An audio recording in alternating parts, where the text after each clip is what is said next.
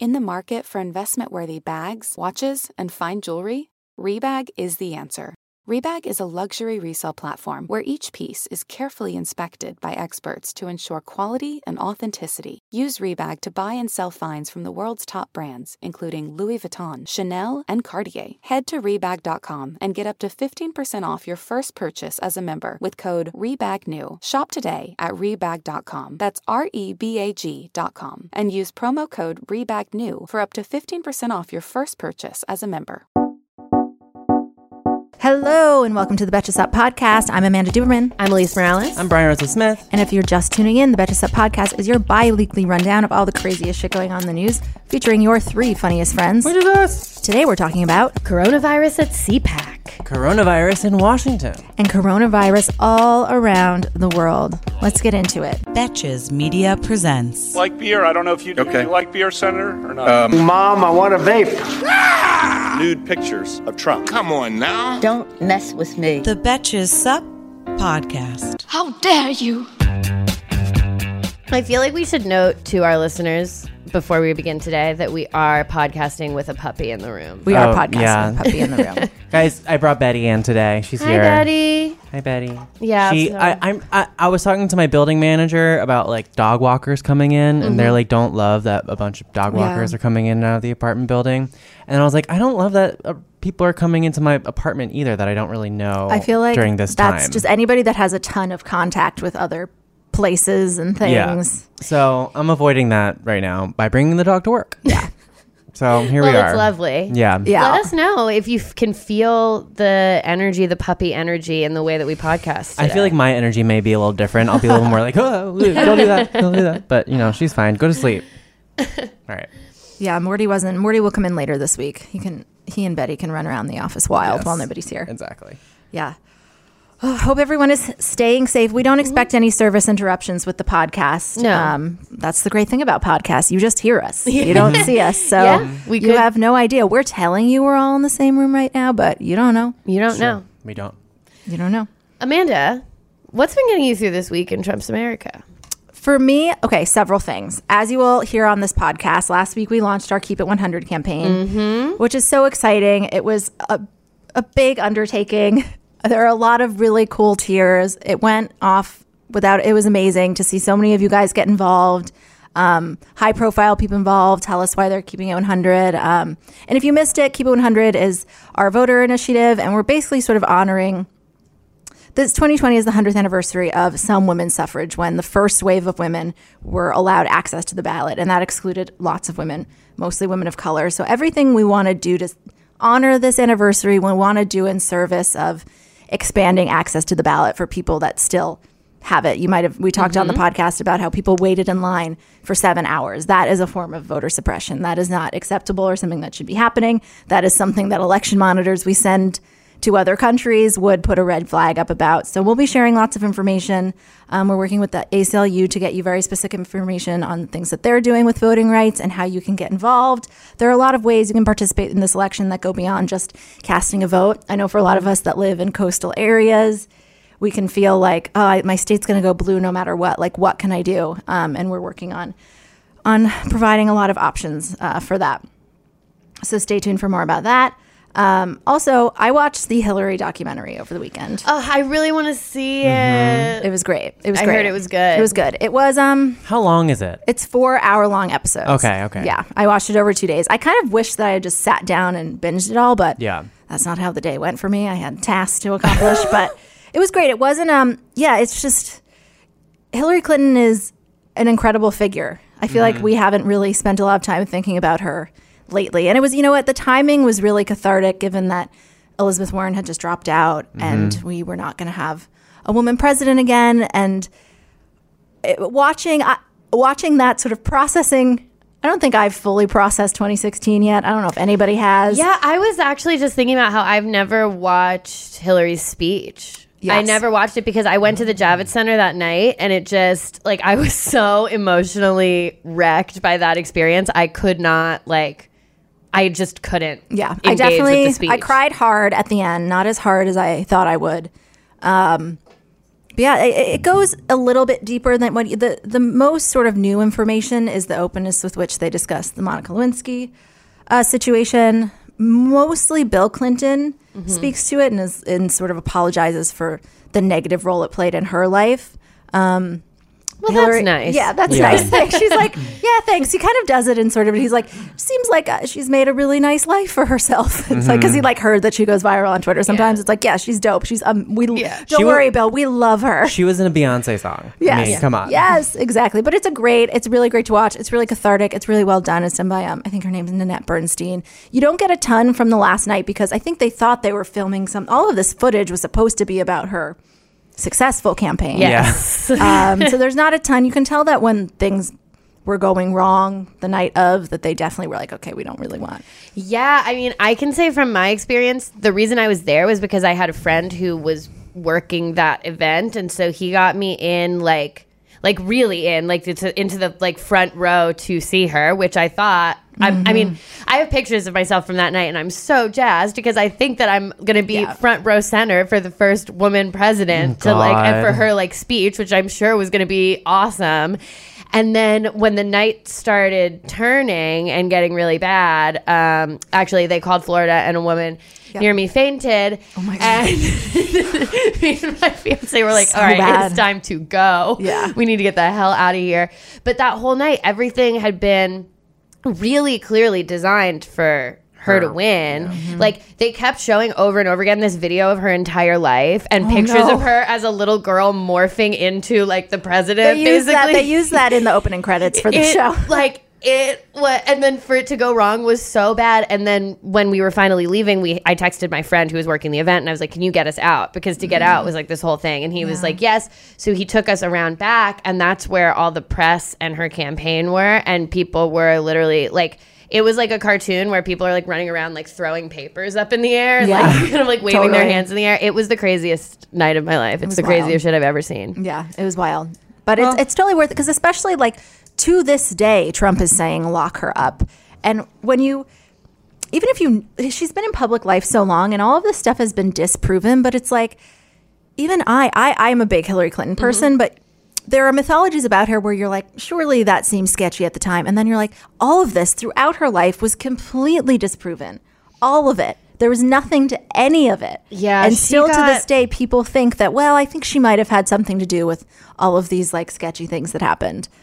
She And got a really raw deal Every step of the way. I would say. right right and the the interesting thing about the documentary is that it sort of reminds you that like like early in her life like when they had a senator speak at her wellesley graduation the senator said something like oh you girls like think that you're going to change the world and she got up and was like fuck you basically like that's so Mm-hmm. baller if she did that today she would go viral as like a young you know young young college graduate Yeah. and just her whole life she was like trying to convince people that she wasn't too liberal and too radical and then when she runs for president all these times she's like the centrist candidate Yeah, it's it's it's really interesting to see like how all of these experiences. I mean, I haven't seen the documentary yet, but just my familiarity You know with everything her life yeah. in general is like it's interesting to see how all of these things shaped her into who she was during the 2016 race, for better or for worse. You know, like there were so many times that she was like taught to act and be a certain way Mm-hmm. and then she gets to 2016 and everyone's like you're not authentic you Right. seem fake and it's like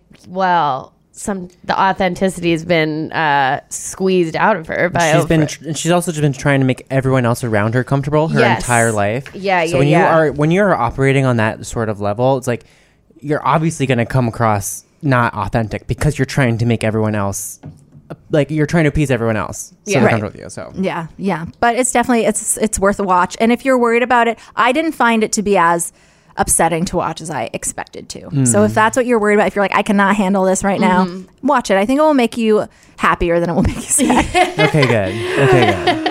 Which I can't say for like 90% of shows I watch. it was a tough doc to come out like in the wake Yes. of Elizabeth Warren, which we'll get into. But I was like, I don't know if I can do that today. Yeah.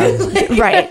Exactly. that road's for me to go down right this moment. Yeah. How about you, Bryan? What's getting you through the week? Um, so what's getting me through is this New York Times story about this man named Adam Castillejo. I think that's correct. That is correct. Thank you. Um, Double L, that's a Y, Yeah. babe. um, and the and the, and the J is an H. And the J is an H. Okay, great. Um, so he was known as the London patient um, about a year ago because it. He is the second person to be cured from HIV. He's just coming forward publicly for the first time um, and talking about it. And he, he said he's doing this because he is in a uh, unique position to be in, a unique and very humbling position, and he wants to be an ambassador of hope.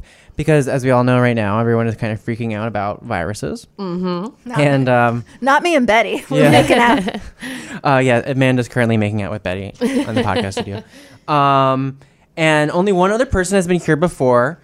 Uh, it's just interesting. I think it's important to talk about because, you know, we have been dealing with infectious diseases, viral diseases for a long time. I mean, there was the Spanish flu, like right before World War like One, I believe. around. Yeah, I think that that's correct. Um, but also, if it's not, guys, you can't expect Bryan to just have the date of the Spanish flu. I know. Please, Come on. come he on. doesn't know. Neither do you. And, like, neither do you. that was an example of you know originating i think in the states and then it progressing and we just called it the spanish flu because the spanish flu in spain they were able to talk about it everyone else was trying to suppress the fact that they had the flu Interesting. Oh. and a lot of people Yeah. like like kind of sounds familiar to what's happening I right know, now I know. It makes you think that like Trump is definitely calling this the China virus. oh Yeah. totally Oh, there are a bunch of people. We'll get into my little thing in a minute, but there are a bunch of conservative people who keep calling it the Wuhan virus. Oh no. yeah And it's like, okay, No. well, there there are people. It's literally around the world, but Yeah, okay. right. Well, also it's so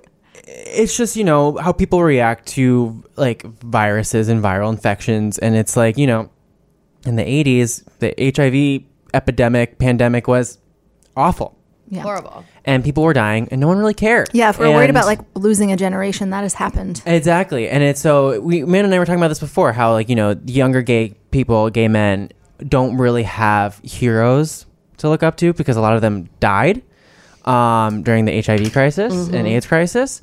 Um, but now, you know, we've obviously progressed to HIV being like a such a treatable disease. Um, you can live a completely normal life with it. You can even be undetectable with all the medication we have now. But it's also just like, you know, a pathway to hope to know that one day everyone will get over HIV and one day everyone will be free to not worry about coronavirus. Yeah, you'll be caught. Everybody will be coughing in each other's Yeah, faces. all over again. Free, free and clear. Um, Yeah. Free to make out with whoever you want to. Uh, the one interesting thing that I was just going to touch on before I throw it to Alise, um, he actually received, he became uh, cured because he received a bone marrow transplant for, uh, he had stage four lymphoma. And so they were trying to treat his lymphoma. And then they realized, oh, we might, this might work for your HIV Whoa. too. And so he had this like genetic mutation that a donor also had. And he basically just rebooted his whole, like essentially replaced his immune system with one resistant to the virus. See, That's if you don- amazing. if you mm-hmm. donate your bone marrow, you could, without even knowing it, help cure. Yeah. the, the cure. Yeah. Oh my god! AIDS. Imagine being that person who's like, I wonder. I hope they called the person Yeah, I who donated the bone marrow and was like, Hey, by the way, your bone marrow cured HIV. Yeah. That guy or lady's going around like, yeah, I don't know if I would do it again. It was kind of painful. Yeah. No, don't do Yeah. it. Do Do it. Do it. exactly. Um, and so it basically sparked this whole new um, surge to find a cure. So that was exciting too. Yeah, that's amazing. Um, Alise, what is getting you through this week in Trump's America? Okay, what's getting me through this week? Um, first, I have just the quickest little personal plug. Uh, it, for those of you who follow me online, you may have heard me talk about my live show, The Roast of Your Teenage Self. We just changed the name from 15 year old self to teenage self because it, it's easier for people to understand. yes, Yes. you want to Some- include all teens. all teen years, which was included before, but Yeah. people get confused.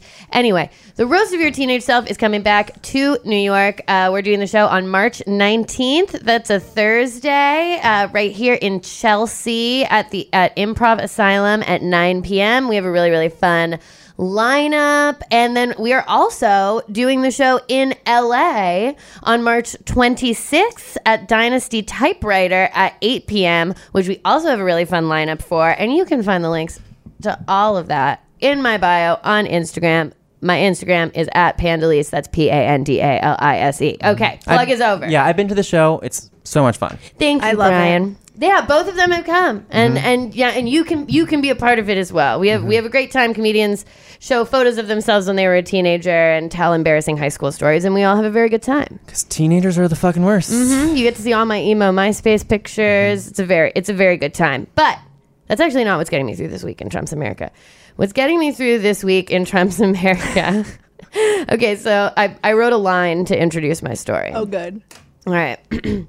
Coronavirus has people feeling bad, but this is the feel good story of the year. The actual year. Wow. Ted Cruz has chosen to self quarantine. He's removed himself from society after being exposed to coronavirus at CPAC. So, CPAC is, for those of you who don't know, the Conservative Political Action Conference. It's this big conservative event every year. Mitt Romney actually was uninvited Oh, this yeah. year Right. because he voted to impeach Trump. So, um, he was, as, as punishment, he was not exposed to coronavirus. As punishment, he's just in Utah fine and healthy. Um, but uh, someone who attended the conference tested positive for coronavirus. Actually, both Donald Trump and Mike Pence, who's in charge of all of this, were there. Um, but fortunately or unfortunately, depending on who you are, they were not exposed to this person. Mm-hmm. So it's very unlikely. I mean, we don't know how it spreads, but I think Yeah. they're probably fine. He was a liberal plant, guys. Yes, honestly, that The I'm sure that's state, coming. The deep state. Well, if if one of them had gotten sick from it or been exposed, that like Rush Limbaugh would be saying that Yeah. exactly this minute. But it wasn't them. Unfortunately, the only people who were exposed were Ted Cruz, who apparently had a short conversation and a handshake with the man.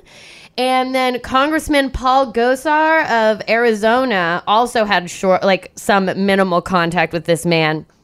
So he is self quarantining.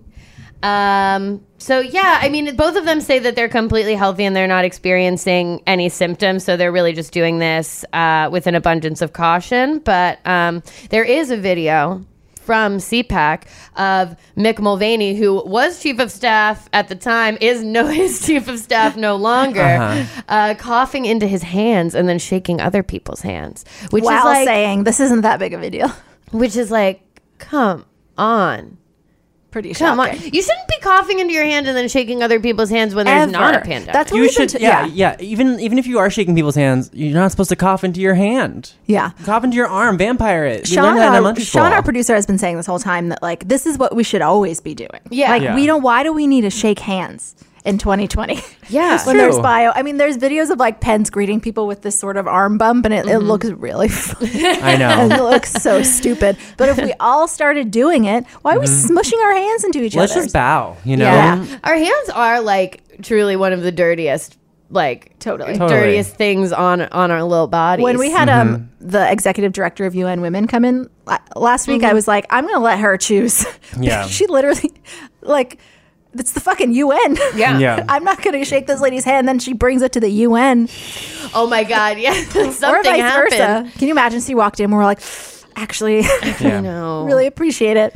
Um Oh, of course. I mean, yeah, Ted Cruz being stuck inside for two weeks is good for America. yeah, But I'll say bad that. for whoever's with him. Yeah, I hope his kids obviously are not. Yeah. Can you imagine being stuck with Ted Cruz anywhere for two weeks? I know. Well, ima- I imagine Heidi and the kids are like, actually, we're. I know they say not to travel, but we uh, we booked a flight, Yeah. so we will be gone. Yeah, we found five dollars lying around. So Yeah, exactly. that's So your joke in from get- the newsletter. Mhm. I have five dollars. What should I do with it? Buy a flight, get on a cruise. They're that cheap at this point. Betches.co slash sub sign up. Mm-hmm. Hey, American Fever Dream listeners, I'm here to tell you that there is no reason to panic the next time you're searching for the perfect gift. Because now you can use gift mode on Etsy. Gift mode on Etsy is here to take the stress out of gifting so you can find the perfect item for anyone for any occasion. And it's easy. You just tap or click gift mode in your Etsy app or Etsy.com and then answer a few questions about who you're shopping for and what they like. And gift mode instantly gives you a curated gift idea list based on hundreds of personas. Now it is simple to find gifts made by independent sellers for all the people in your life. So whether you need a Mother's Day gift for the quilter or a birthday present for the vintage hunter, there is something for everyone on Etsy. Some of my favorite things to do are go to Etsy gift mode and then search absurd things like what kind of gifts do you have with Walter Cronkite on them? What kind of gifts do you have for dachshund owners? There's jewelry, ceramic, toys, board games, all kinds of fun stuff. A gifting moment is always right around the corner, whether it's a birthday, an anniversary, a holiday, or even just a day to say thank you. Gift mode on Etsy has you covered. Need to find the perfect gift? Don't panic. Try gift mode on Etsy now.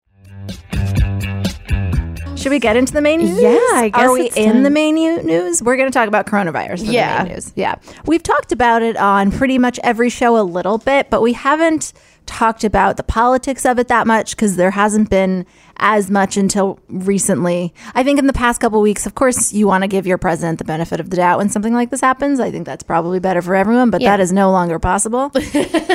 In this- Unfortunately, our Yes. president is Donald Trump. my my so- my doubt was in quarantine for 14 days and now it is out so let's touch base so the coronavirus has now spread to more than 30 us states and 99 countries with more than 500 confirmed cases now in the us i believe mm-hmm. i read 530 this morning yeah. Well, New York is technically in a state of emergency Yeah. right Yes. It is, now. yeah. we have Um, 142 of those cases Yes, I did. I did look into it, and because I was like, "Well, what does that Yeah. mean?" And it's really mostly a way for states to just like free up funding, because like once you declare a state of emergency, you can like you can do things faster than Yes. you would normally do them if Yeah. you're not in a state of emergency. Yeah. Got it. Yeah. And the president sort of, he has continued to play down the expected impact on the country. He's been fixating on how many cases the U.S. has compared to other countries. I remember the first statement he said on this was like, we have 15 and soon it will be zero. Well, today it is 142. Also, there, also when he said that there were sixty There were- five. thank you. That's so important. Just Right. nonsense. straight up lying. Um, this is while the government's top infectious disease expert said the coronavirus outbreak is getting worse and warned elderly and sick people to think twice before traveling. Um, this is sort of a big issue is that President Trump will not tell people not to travel, apparently. Yeah. Yeah. Because apparently the State Department was go like like the the um, CDC wanted to like submitted this plan to the White House saying that seniors should uh, avoid air travel and people who are you know more likely to, who have immune autoimmune issues. However, um, the uh, a federal official told the Associated Press that the White House overruled health officials who wanted to recommend that um, and they did they did not they just wanted people to not they, they they don't care they just didn't want anything to affect the economy is basically what i'm trying to say Right. Yeah. President Trump also called Washington Governor Jay Inslee a snake uh, when he asked the Trump administration to stick to facts about the virus. A lot of what I was reading about today, because I was trying to figure out like what exactly is he is he neglecting? I think the downplaying is most of it, but also. My sense is that his administration is very toxic and everyone is constantly volleying for his approval so they don't get fired or publicly scorned. Mm-hmm. And so people I don't are get that sense at all. I- it's just, oh my god! It's just me, I think.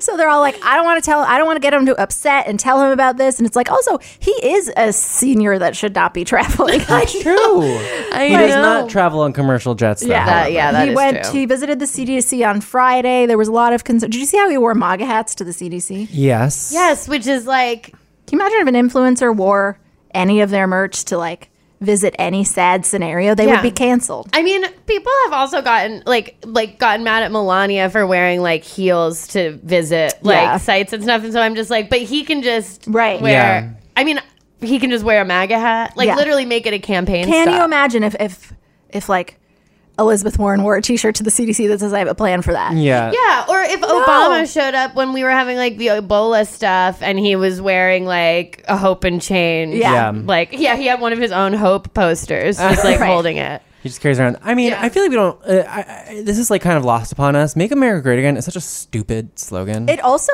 was It's first said by Bill Clinton, yeah as I was reminded in this think- documentary, or maybe Oh, even before that, I think And maybe before that, Reagan too. even said. I mean, it's Got like it. who- Okay. I mean, it's not like It's not a not brilliant original. turn of phrase. No, it's Like, not. It's stupid. It's I not hate it. Shakespeare that we're quoting here. So maybe Right. it's one of those things that I could I could believe peop a couple people came up with independently of each other. yes Yeah, yeah. Um, and there was like a lot of weird messaging around that visit. It was like, is he going? Is he not going? Is there coronavirus? He, he basically was like, I might not go because there might be coronavirus. And then the CDC was like, we didn't know that. Like, th- what? It's here? Like, nobody knew what was going on. So just tons of like mixed messages. Nobody feels safe in their job in this administration.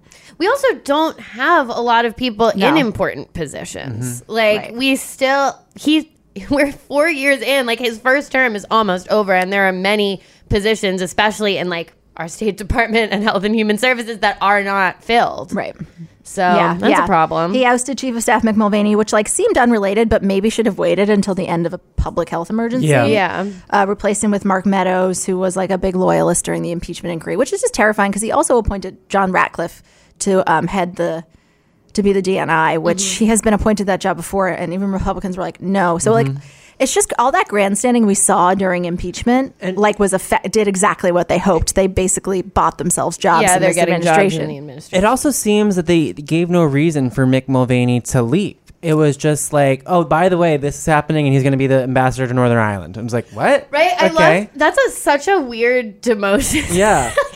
They're like, yeah, because also there, Nick, Mick Mulvaney was one of those people who at one point had 17 jobs. That's and true. now they're like, now you are ambassador to Northern Ireland and that's it. Get out. And it's like, I wonder if this is all just like because of the Ukraine stuff, like after he said it was a quid pro quo, get over it kind of thing. Is it like repercussions for that? I also know that they were more afraid to get rid of Mick Mulvaney during that uh, whole thing happening because they didn't want him to go then go and testify. Right. So I was just like, is this something that they were waiting to do? Was there a re- like, what, was there some other reason? Does Yeah. Northern Ireland just really need Mick Mulvaney? they- I feel like it's loving like the ambassador to Northern Ireland is the new ambassador to the EU.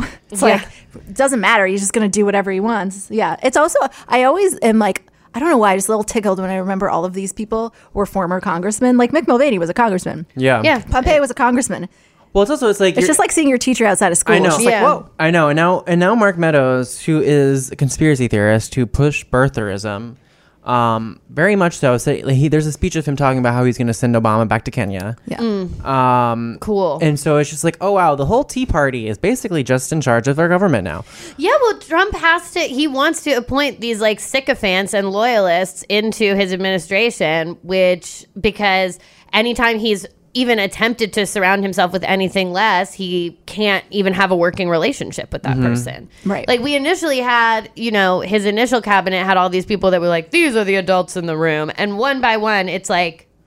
He does not want any adults in the Yeah. room. Yeah. Well, we clearly know that no one will speak to him because look at his fucking makeup and his hair. Yeah. Like he like like no he can't he like that is just like this person it looks so delusionally crazy. If you saw someone without any context of Donald Trump walking on the street looking like that, you'd be like, "Oh, honey." Yeah, some you know, like this some like this uh, should I call someone? Yeah, where are the people who are close to you Yeah. who can help you? Yeah, it's like Are you wearing like- a bracelet? yeah, exactly. It's so like because it's just so off the fucking rails that like you know clearly clearly no one is there to tell him that he he's he's ridiculous. Yeah, yeah. And this is just like I've been thinking a lot about how number one, we're very lucky that this virus is it's spreading very easily, but it the disease it causes is seems survivable compared to like that's just luck, right? Like a virus could be, it could have been Ebola. Yeah, like, it could that be, like, tears you bad. apart and Yeah. from the inside out.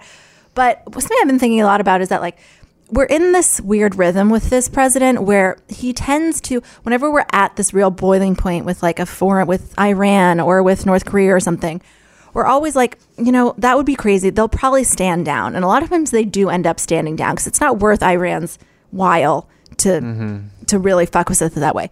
A virus doesn't stand down. No. A virus isn't going to be like, "Oh, cool, he's not taking me seriously," or like, "I'm just going to make a splash to get some press and then I'll go away. Yeah. Like denying this does not make it go away. No. It's almost No. hard to like it's a to- conceptualize because things tend to we get really worked up obviously whenever something happens, but a lot of times with the exception of things at the border, it's hard to sort of see like ev- I don't know everybody freaking out about something that Trump has sole responsibility for. Yeah. Well, I just know it's also, you know, you, you are clearly seeing a difference in the way facts and information is being presented, especially if you are a f- Trump supporter and a Fox News only person. Like you only get your news from Fox. And so I'm just nervous because a lot of the people who watch Fox News who support Trump are with the one are, are the ones that would, you know, get very sick. Yeah. You know, and think Yeah, it's not a big people, deal. I know. And like, or they don't have. A lot of people don't have health care. I was talking to my, some- my one of my family relatives about this, and his approach to it is just so nonchalant. Who watches Fox News religiously and only Fox News, and I was just like, he's like, it's um, uh, it's no big deal. It'll, I'll be fine. Who's an old over the over sixty year old man, and it's like, okay, just make sure you like wash your hands. He's like, it's not a big deal. I'm just gonna like live my life like everything is fine. I'm like, okay, that's great. Yeah. And he's like, more people die from the flu. I'm like, okay, but you know what I mean? Like, Right. like, like they are they're underplaying. Yeah, you it should also so be washing hard. your hands so you don't get the flu. Exactly. And it's just like it's just like I'm just a little nervous about those people who because of the the, the messaging. Yeah, and I mean, it kind of goes into I know something else we wanted to talk about, which is like it's not just oh, if you get coronavirus, you'll probably be fine or whatever. Mm-hmm. It's also like, do you want to be in quarantine? Yeah. Depend like depending on if you have the virus, you might be forced to go into quarantine. Do you have health insurance that Mm-hmm. can pay for you to get these tests and all and whatever else? Because the tests are expensive. And if someone isn't insured or someone is underinsured and they have a high deductible, like you might be on the hook for a fourteen hundred dollar test. Can you afford to miss work because you're in quarantine for the coronavirus? Like that's the stuff that I- Right. I it's not be a matter thinking of like, okay, I got coronavirus. I'm a little sick for a while. It's like if you get a runny nose, then you need to stay home for two weeks mm-hmm. yeah. if you can. Mm-hmm. Or like Yeah. maybe your kid doesn't have school and you don't have child. So should we get into this? yes. So as we're talking about coronavirus and, and its anticipated impact on the United States, Democrats are demanding protections for workers as as it spreads. So House Speaker Nancy Pelosi and Senate Minority Leader Chuck Schumer are urging Republicans to join them in supporting protections for workers who, for example, might be forced to stay home from work. Uh, Trump and his administration have so far just called for tax breaks for corporations impacted by the coronavirus. you guys. Yeah. So some of the things that Pelosi That- and Schumer. Yeah. Sorry, it's like that reminds me Isn't of it that crazy? thing from one. Uh, it was a couple debates ago where Bernie Sanders was like, "We have socialism for the rich and not for the poor." It's like Mm-hmm. that's what he's talking about with that shit. That's crazy. That isn't that crazy? It's Yeah. just shocking to read.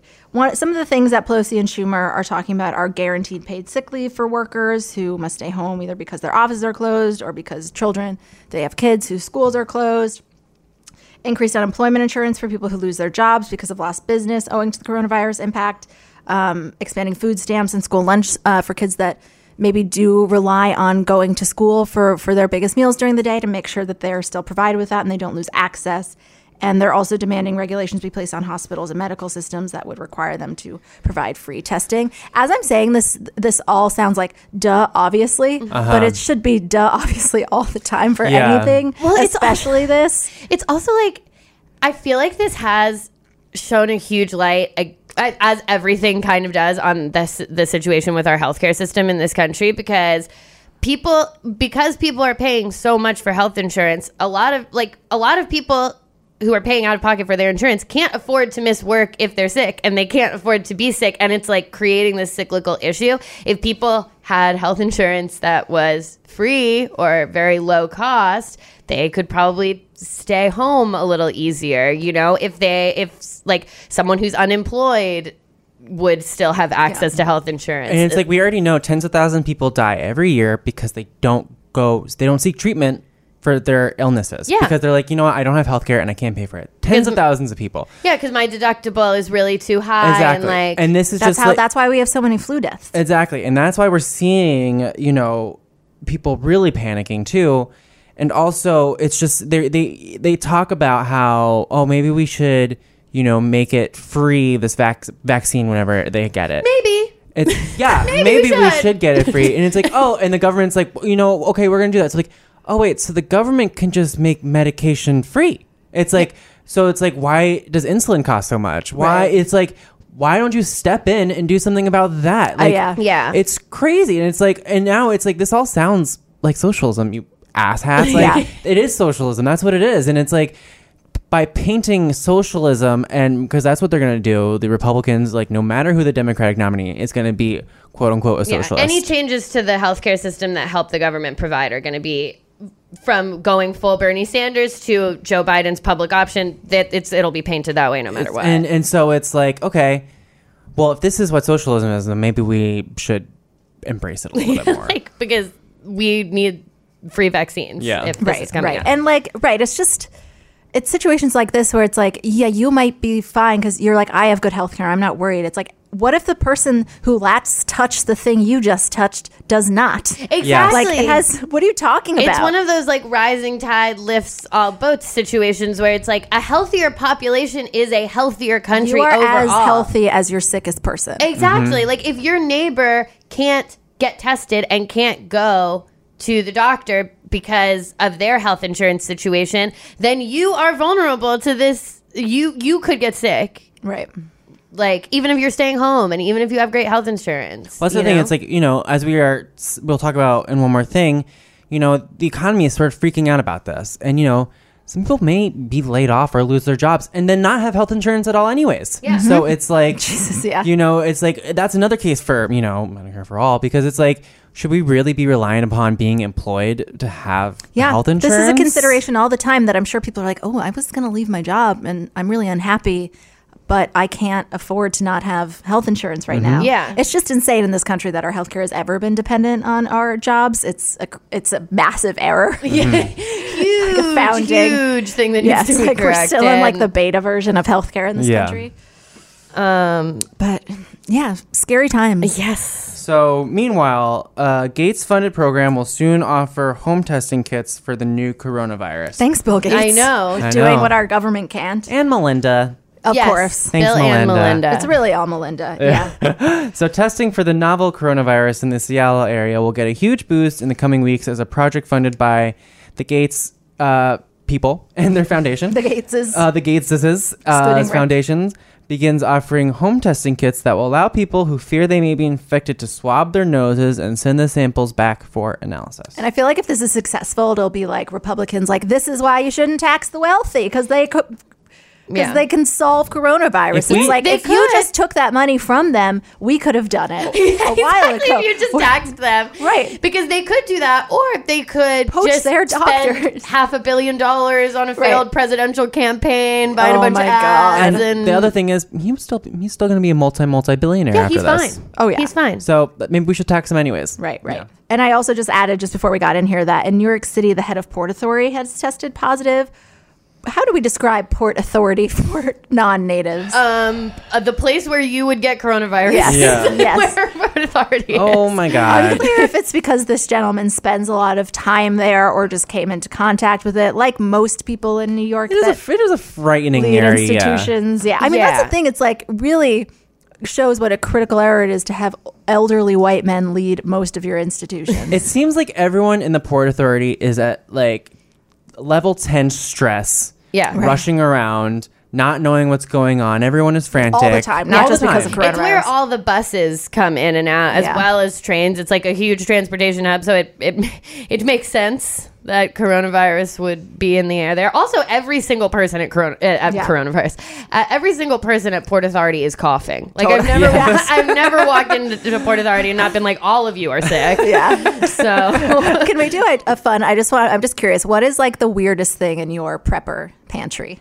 My prepper pantry. Oh, my Oh. doomsday. Well, actually, me and Danny are my fiance and I are going to the grocery store tonight to really up the pantry. I have a suitcase full of canned beans. A suitcase full. Oh. full. Um, it's not just beans; it's also rice. Okay. Um, there's some mixed vegetable, canned mixed vegetables in there. I'm gonna get some big water bottles Yeah. today. That's smart. Um, I don't know what else I need to pack. I just bought a bunch of Lysol. It's funny because I'm just like Mike laughs at me and I'm like I'm not worried about getting enough calories. Luckily, like we can have rice and beans, but I'm like I want to eat how I normally I eat. I'm like Yeah. buying frozen broccoli. I'm like I don't want anything to change. Yeah, I bought a bunch of frozen chicken. Yeah. Um, I yeah, think that's about we're we're making that journey tonight, so I'll have to report back about what the strangest thing that we. I do pick need up. to order some delivery if you catch Yeah, my. I was just my gonna say I drift. might I Uh, I might have like an intent to distribute situation at my Yeah, home at this yeah. point.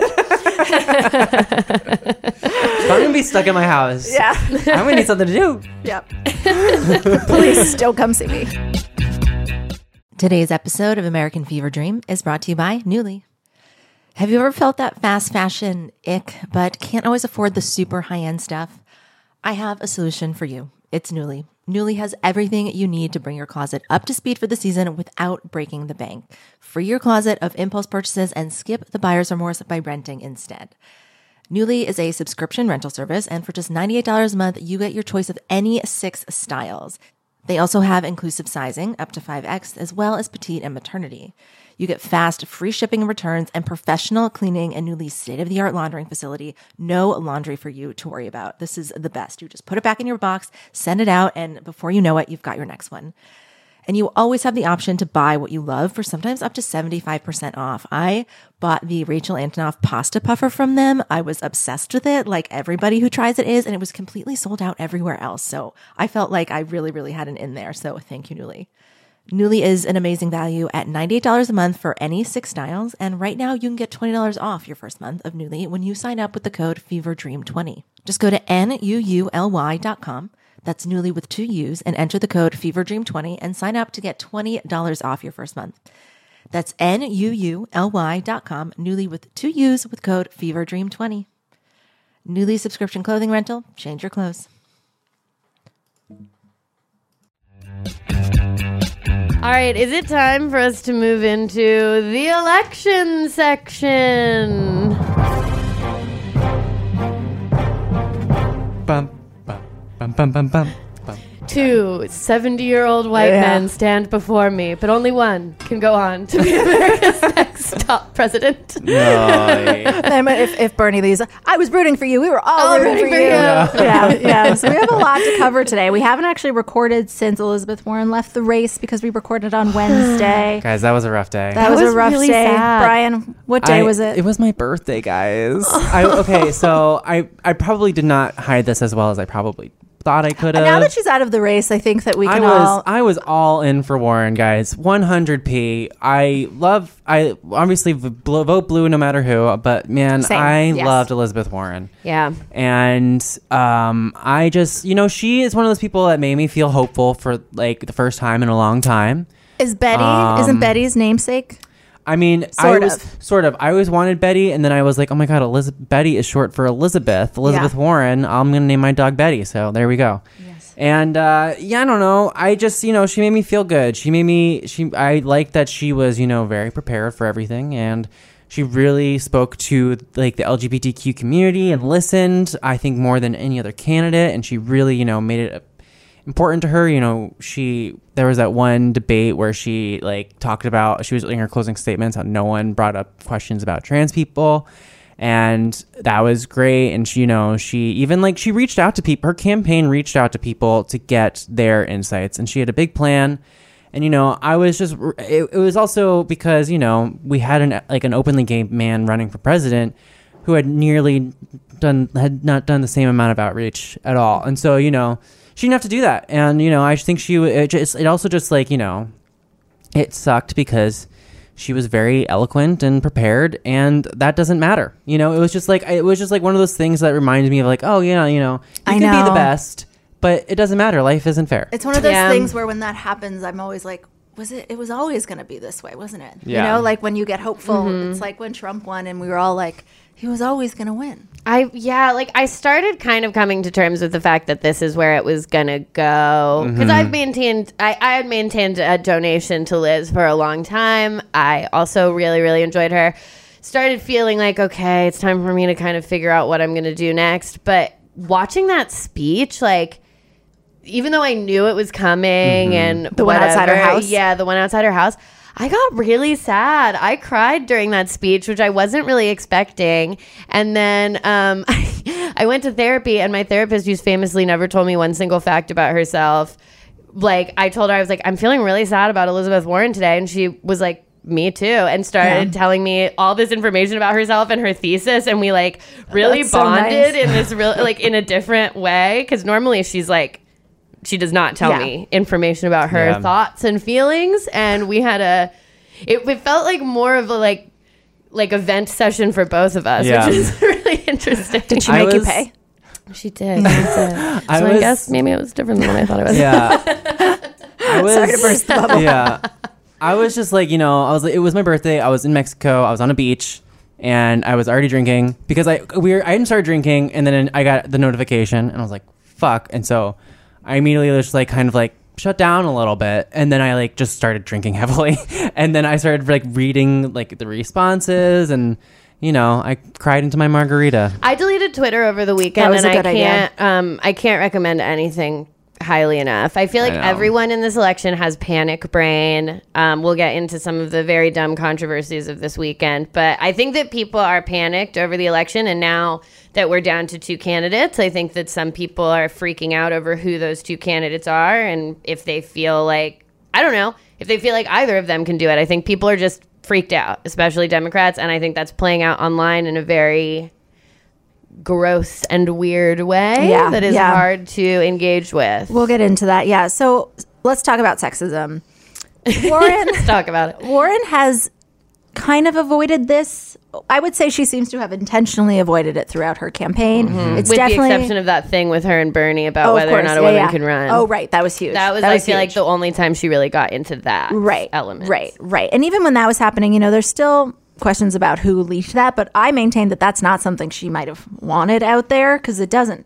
She even downplayed it at the time. I mean, there are people who would definitely disagree with that, but Right. I I felt like in that one debate where it was talked about, she really tried to pivot from that conversation or like the, any specific allegations from Bernie like or about Bernie like she I feel I felt like she was trying to pivot hard away from that. Yeah, yeah. She did address it. So she dropped out. She gave that speech in front of her house, and uh, it seemed like she was getting a little choked up when she said, you know, it, the pinky promises are what's so hard about this. Yeah, because she would give pinky promises to little girls. She also had a line about how all the little girls who supported her are going to have to wait another four years, and that was the one that really got me. And I couldn't stop thinking about like, imagine you're like you're you are you have a five year old who wa- who who a, a kid who was five in 2016 watched what happened with Hillary, and then now you have a nine year old who's seeing this and it's like i almost feel like even though i never saw any female candidates for This is president that were yeah. successful like i was at least getting these messages from the media that would always be like he or she could be president and like tv presidents that it's almost like that was better than just seeing the reality of what it's gonna take I Yeah. think that's true. Yeah. So the day that she dropped out, she um, appeared on Rachel Maddow, and uh, they discuss the sexism element and how it's kind of a, a third rail. Uh, let's play that clip. there's a feeling that your campaign ending is, is is very specific to you, and it also feels a little bit like a death knell in terms of the prospects of having a woman for president in our lifetimes. Oh God, please no. That can't be right. You know what I'm talking about. I know exactly what you're talking about. I know exactly what you're talking about. This cannot be the right answer.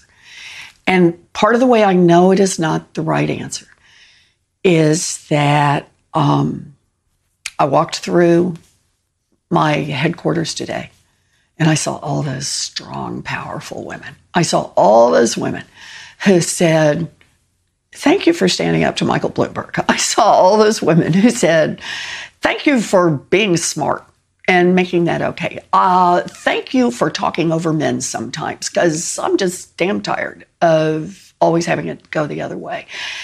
Um, I'm so. It's one of the hardest parts about this. All those pinky promises, all those little girls, we're going to do this.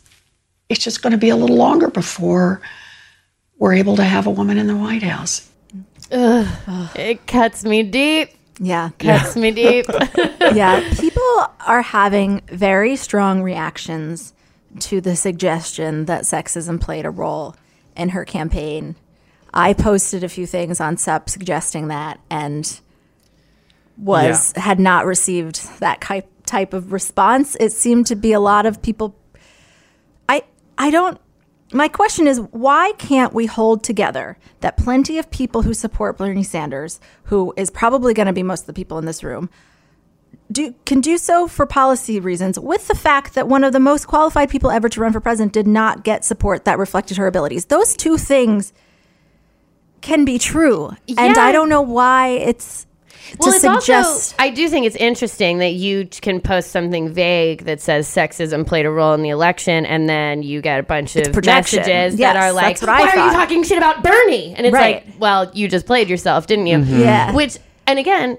I was photographed in a Bernie Sanders Medicare for All T-shirt yesterday. I say this as someone who is progressive and would like to see a progressive campaign succeed, but like it the the discourse over the weekend surrounding her from the from the left has been crazy. it's been crazy. And I think People that mad that she went on SNL. let's Come talk on. about that. Are you that fucking was kidding me? bizarre. Come on. That was bizarre. it's it's unbelievable to me that people want to say how dare you not endorse Bernie Sanders Immediately. immediately And then also, like, A, if, if, if they were in opposite positions, do we really think this would be happening? No. No. No one would be like, how dare Bernie go on SNL?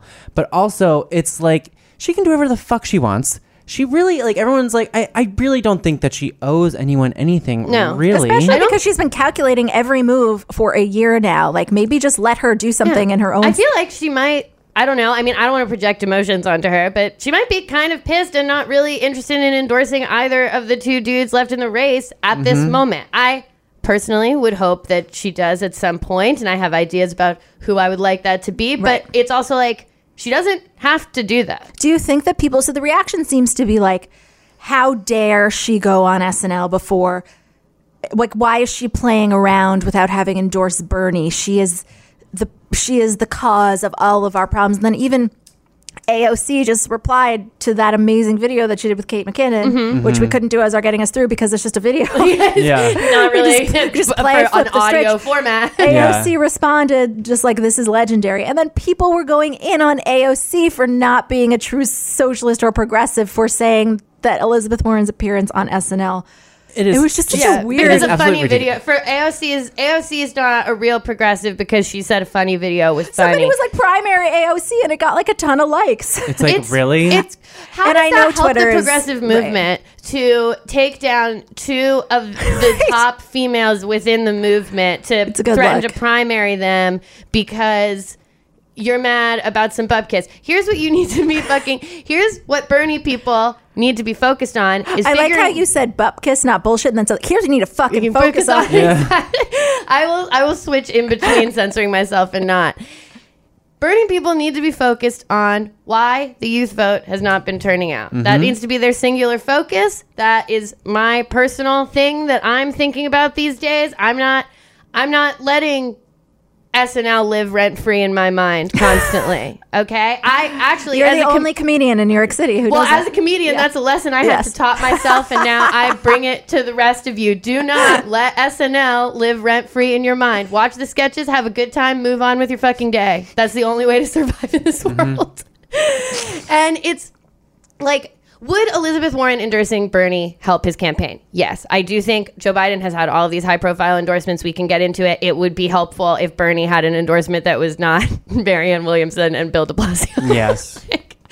that would be helpful to him. But the real, like, first of all, Bernie's not out here screaming about it. And second of all, he said a very nice statement about Elizabeth Warren, and now Yes. he's in Michigan trying to get young people to vote for him in Michigan. And I think that all these online people should take a cue from their own damn candidate and start focusing on trying to get young people to vote for him in Michigan. Because no matter what the fuck Elizabeth Warren does, if that doesn't happen, he's not the nominee. Mm-hmm. So that's what I have to say about I've all never of that. been like it, I. I definitely. I always think to myself like, what do I want him to do about it?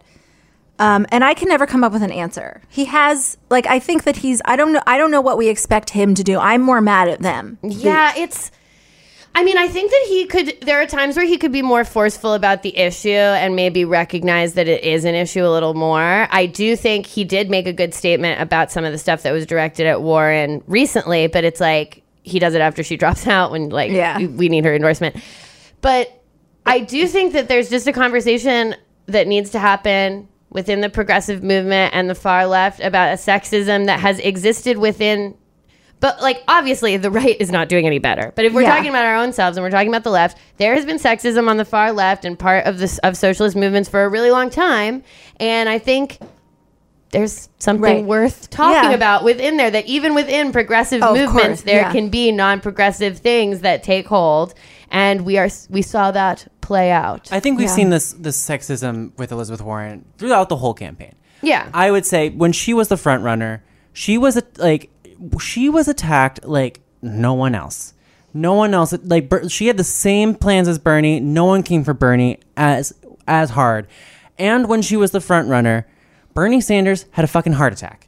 And Joe Biden had no plans whatsoever. His no eyeball fell out. Like, yes, 'Cause- and and and yet she fell, and Mm-hmm. it's like eh, eh, this woman who had plans for everything. You know, she had a fucking coronavirus plan like a week and a half ago, two weeks ago, and it's like, of course, sexism had something to do with this. I can't tell you how many times be like. She's really just not that like charismatic. She doesn't have that thing that presidents should have. I'm like, What are you talking about? Right, and No, just it's like because she you- rips my heart open every time she speaks. Like I know. literally, she. I'm just like, ah. Yeah, and just because she, it, if you're somebody who's struggling to see how this was sexist, well, number one, I think it's interesting that of all the people that were mad at me for suggesting that, um, they all there are two front runners, and they all supported one of them. It, well, I didn't get a lot of Biden people that were like, "How dare you!" like that's not the Biden people are like, "Yeah, probably." Like. Yeah. For sure, I think a lot of people support Biden because they're like, "Yeah, this is kind of what I feel might like work." yeah, probably is the Biden ethos. Yes. Like 100 percent is like Oh, Joe totally. Biden. Yeah, Totally. probably. But you can hold that like just because if you have a hard time pointing to like specific examples that make sense to you of how she was treated in an aggressively sexist way, I think for me it's just the fact that like it was her or two elderly men who one of them who while he has been saying the same thing throughout his entire life and that's a real motivation mm-hmm. to support him and I I agree with that. I think some people have concerns that he wouldn't compromise and then you have another elderly man who just seems like he's approaching senility very quickly. The sexism to me is the fact that she didn't bubble up as like the clearly at least because she was not close in the end. Yeah, it's not like it came them. down to the three of them and it was like a fucking battle to the end and she came in third and whatever. It's like when it came down to it, I honestly think, and like it kind of goes back to what you were talking about with the Hillary documentary. I think that people are more traumatized from, like Democrats are more traumatized from 2016 than we think. And even though Hillary Clinton and Elizabeth Warren are two very, very different candidates with two very different plans to win and very different ideas about how this country should be run. I think people just saw women and they Totally. were too scared because Elizabeth Warren was everybody. If if we had ranked choice voting, we would be in a different situation today because she was everyone's number two. Everyone was like, "I like her butt, I like her butt," and that just plagued her the whole and campaign. everyone there were there was polls done and data shows that people were like i'm ready for a woman president but i don't think other people are Yeah. and it, a lot of people didn't support her or didn't vote for her because they didn't think other people would feel the same way Yeah. but it's like if we all feel the same way then we should all vote that way like how parasite became won best picture yeah, exactly. That's how. If only we had used the parasite model, we would God. be in a different situation. I know. I think that's why women are in leadership roles more have occupied the presidency in other countries because a lot of those other countries, the leader of the party is picked by the party, not by the people. yeah I know. If you had Democrats pick, I think we could be Amy Klobuchar right now. yeah. Yeah. If it I was up mean, to party leaders, which who knows, it might be. yeah true. Um, Should we talk a little bit about Biden's endorsements? I know we, Yeah. we mentioned it, but uh, over the weekend, he was endorsed by Kamala Harris and Cory Booker. I've heard rumors that he's been vetting Kamala Harris for a VP pick. He also got the endorsement of Michigan Governor Gretchen Whitmer, which is a huge deal because Michigan, people will vote in Michigan tomorrow. There are five primaries and a caucus tomorrow, with Michigan being sort of the biggest prize. Bernie won Michigan in an upset over Hillary in 2016. Hillary lost Michigan to Trump really narrowly in 2016. And now Biden, I think, is a little bit ahead in the polls, but it's really, really close in Michigan. So all eyes on Michigan. Yeah, and Michigan- Michigan's time to shine. It has a lot of delegates too. It has Yeah. 125. yeah Yeah. So and and Bernie and Biden are really close in delegates. Biden's ahead, Yeah. but like if like by winning Michigan, Totally. we can you know. And they're still they're still counting delegates out of california Totally. Yes, that's also true. Yeah. We don't actually even know how close the race is because California Yeah. takes a while. Speaking of, of VP picks, because I've been hearing a little bit about this, and it's unusual for a primary for a candidate to suggest strongly who their running mate would be, let alone announce it. But do we think it's necessary this time around? Do we feel like we need that? Yes, Yeah. but real quick before I answer your question, remember when Ted Cruz um, had uh, Carly Fiorina. Oh, and yeah. then she fell off the stage? Yes. Oh, I hopefully if they do that, none of that happens. But Yeah. okay, yes, I do. Yeah. I would. I would love it. I think I it's key. think with both candidates in their mid seventies, their v, the VP pick is like essential. It's it's a more elevated factors in. role at this at this moment. It's a policy decision. I would say, you know, it's, it's like it's like outlining, you know, what your vision for the future is because you're not going to be in our fucking future. I- yeah. Like, what is your vision for the future? you know, like, is it well, who is it? Who represents it? And I do think that both candidates, because both candidates have a lot of like flaws and pr- pros and flaws and all of this stuff. I think both of them could benefit from a really wise VP pick right now, even within the primary. Like, I think that Joe Biden needs to pick someone that excites people. And I think if either of them choose a white man, they have misread Yeah. the room I would tremendously. be very surprised. And yeah, I would be like, oh my God, who I- told you to do well, it's I know. interesting because a lot of the names I've heard bandied around this round sound a little less like the focus is. Um, okay, can we can we turn a state with with a VP, or can we really actually turn an election more Mm. Yeah. broadly, like a Stacey Abrams, who would be amazing? Mm-hmm. I don't think Georgia's on the table for Democrats, but she would have a different type of impact. That's Yeah. the thing about like Joe Biden picking Kamala Harris. I think that would be a very smart choice. She is from California. Yeah. California's in the back. Yeah, like Cal- for whoever the Democratic nominee is. However, she could bring. I don't know. I think. I think People she would. could be a little more excited. It I would think add a so, little too. shine to a campaign that I. I would be much more excited. A about. lot of her surrogates have been all all in for him since she dropped out. Mm-hmm. Yeah. And then obviously, Bernie, there's their routine could go there. Are A lot of people who are like, he needs to pick someone more moderate, but also if he picks sort of like a shiny progressive star, mm-hmm. would that be what he needs to actually motivate that youth turnout? Because that's kind of, he's always been banking his campaign on motivating new voters as opposed to trying to get like people in the middle to come to him. So it's like, what route is he going to go? Is he going to ultimately try to get some more middle people because the youth vote thing hasn't been turning out, or is he like, no, we're going to put, we're going to step on the gas with this, and we're going to pick someone that will really Yeah. motivate some young voters? And I feel like usually the party has a bigger role in helping the candidate decide, but right now it's two candidates that look like Yeah. that might be a decision that's made before I, before we get to that place. Bernie was uh, doing an interview with Rachel Maddow last week as well, and she asked this question where she was like, "If it since it's you and Biden, could you ever see like one of you picking the other as a VP since those are the two choices?" And he's like, "No, definitely not." No. I I mean, also, who would want? I know, and he was like, he was basically like, and I think if you don't pick someone that rep, I think I, the the the country is hungry for someone else to Yeah. be, Yes. you know, and so he he basically hinted that he would pick a minority or a woman, Es- or yeah. So I don't Especially know. with Biden. Biden has said, he hasn't said this recently, I don't think, but he has said, I just want to serve four years, Mm-hmm. which to me tees up his running mate to then run in 4 years. Mm-hmm. So that's why it matters a lot to me. I Who mean, is I that? feel like for both of them, that might be something True, that's true. on He's the gonna be table. Like, It's true. like, I mean, if Bernie were ser- for Bernie to serve two terms, he's almost ninety years old at the end Yeah. of that second term. I feel like both of them would be well served to be like, I am picking. I, like I'm going in and kind of have the hint to be, and this is my successor that I am picking. honestly, I could see myself more vote, motivated to vote for Joe Biden if he did those things. If he said, "I'm running for one term and this is my dope VP choice," Yeah. you know what I mean? I'm like, well, you know, maybe it's like a palate cleanser. Yeah. and then we get all the great progressive ideas in. I mean, I wonder But, if you it's know, like a lot of maybe people don't have that time. Maybe they don't want to say that because it's like the president can't really be like, and then the no- nominee after me will Yeah. be this. Yeah. Like that Oh, person it will would have s- to go through still the be an process. open But it's still, yeah. yeah, but it's still like the symbolism of being like, I'm Joe Biden, I'm running for one term, and I'm su- like, I will support the candidacy of a Kamala Harris or something afterwards, or this this person is the person I'm choosing to try to take the mantle could be valuable because I feel like both both candidates right now have like some big issues they need to work through to get mm-hmm. ready for to get ready to go up against Trump. yeah. I don't. Um, Which is the craziest conclusion to all of this is that after it's done, it's like then they have to fight Trump. Yeah. I know, I know. But either way, like a v- like a debate with Kamala Harris debating Mike Pence.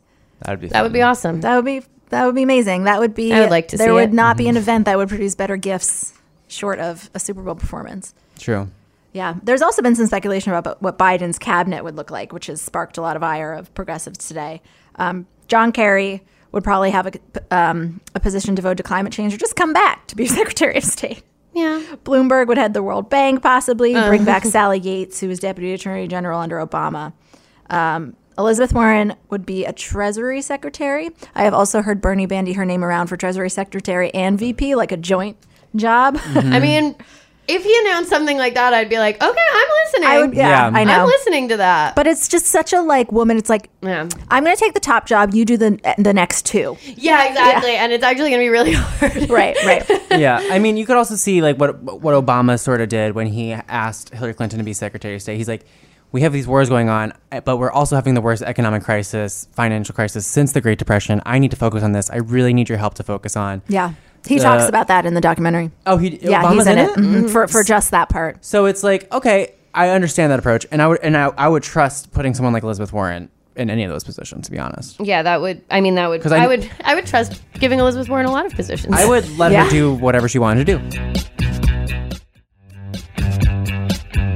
Should we get into one more thing? Yeah. Yes, indeed. Yeah. Um, economy is trash. Yeah. or the stock markets more specifically, uh, are still falling amid panic over coronavirus and an oil price slump that has snuck up on us. So global markets are plunging after an alliance between Russia and the international oil cartel OPEC imploded, causing the worst one-day crash in crude oil price in nearly 30 years. Yeah, it was like I was trying to educate Yeah. myself about what this what happened with this. Um, Russia's the leader of OPEC, I believe, and those are all the like oil producing nations. OPEC wanted to slash prices of oil. Russia was like, no. And then Saudi Arabia was like, we're going to do it anyway. Got Saudi it. Arabia slashed the prices basically. And, and this, because of economy magic, has now caused a huge fucking problem. Yeah. And that's my uh, expert analysis on what's happening with the global economy. That sounds that sounds legit. Um, and then the Dow plummeted like 1,800 points. It's rebounded slightly, but it's, it's all So, bad. It's all bad. yeah. The market section in the newsletter has been really funny. It's like I don't know what to tell you. It's still going down. Yeah. And this is part of why Trump is like trying to pretend like Yeah. coronavirus isn't happening because his whole he's his whole campaign so far is The economy. I'm doing the economy's great, the economy's soaring, the economy, the economy, the economy. So if the economy is now crashing, that's not great for his whole thing. Right. Nope. Nope. Nope. Nope. And you know the whole tax break for corporations and the rich is not going to help the situation either. Yeah, I think that maybe Bernie's doing a town hall in Michigan on coronavirus today, Oh, cool. and I think I think that's smart for both Democratic candidates to come out mm-hmm. in front of this issue and be like, "This is what This is we what would be leadership could doing." look like, yeah. yeah. exactly. Like this is what these are the protections I would be extending to workers ASAP. This is what I would sign tomorrow. You know, And I think it's also like when I meant to say this in our last section, but I think when we're talking about Bernie Sanders and we're talking about Joe Biden, about these like old straight white men, we have to remember that we can't erase Bernie Sanders' Jewishness. Yes, Yes. that's We- also true. And someone did unfurl Yeah. a full swastika at one of his rallies the other day, Yeah. which is It was- alarming to say the His least. His reaction Yes. was really just because he was like, I truly never thought I would see that in my life. Yeah. Yeah. Like I, I truly never did. So that was horrifying. and That's also horrifying. speaking of Russia, it's crazy that Russia has no uh, coronavirus cases, huh? it's interesting, isn't it? I mean, do we think? I'm, I'm, I'm, I'm sure. I, why would? I- is it like a totalitarian to cover that up? I don't know. Could be. That's okay. You know what? I'm gonna have to think about that on another level off mic because that just freaked me out. Yeah. Anyways. Even Putin's like, I, I don't want to shake any American's hand. Yeah. I know. Maybe Trump. it's cold. Maybe it doesn't do good in the cold. I don't know. I'm not gonna speculate. No. Well, I'm not. I'm not the president of the United States. I'm not gonna speculate wildly Yeah. about the coronavirus. Completely misinformed. All right, guys. Uh, I think that's the end of our. That's the end of our show. So until the end of democracy, I'm Alise Morales, I'm Amanda Duberman. I'm Bryan Russell Smith. and this is the Betches Sup podcast. The Betches Sup podcast is produced by Amanda Duberman. Our podcast managers are Mike Coscarelli and Sean Kilby. Social media by Amanda Duberman. Artwork by Brittany Levine. The Sup is created by Sammy Fishbein. Be sure to follow us at Betches underscore Sup on Instagram, Twitter, and TikTok, and send your emails to sup at betches.com.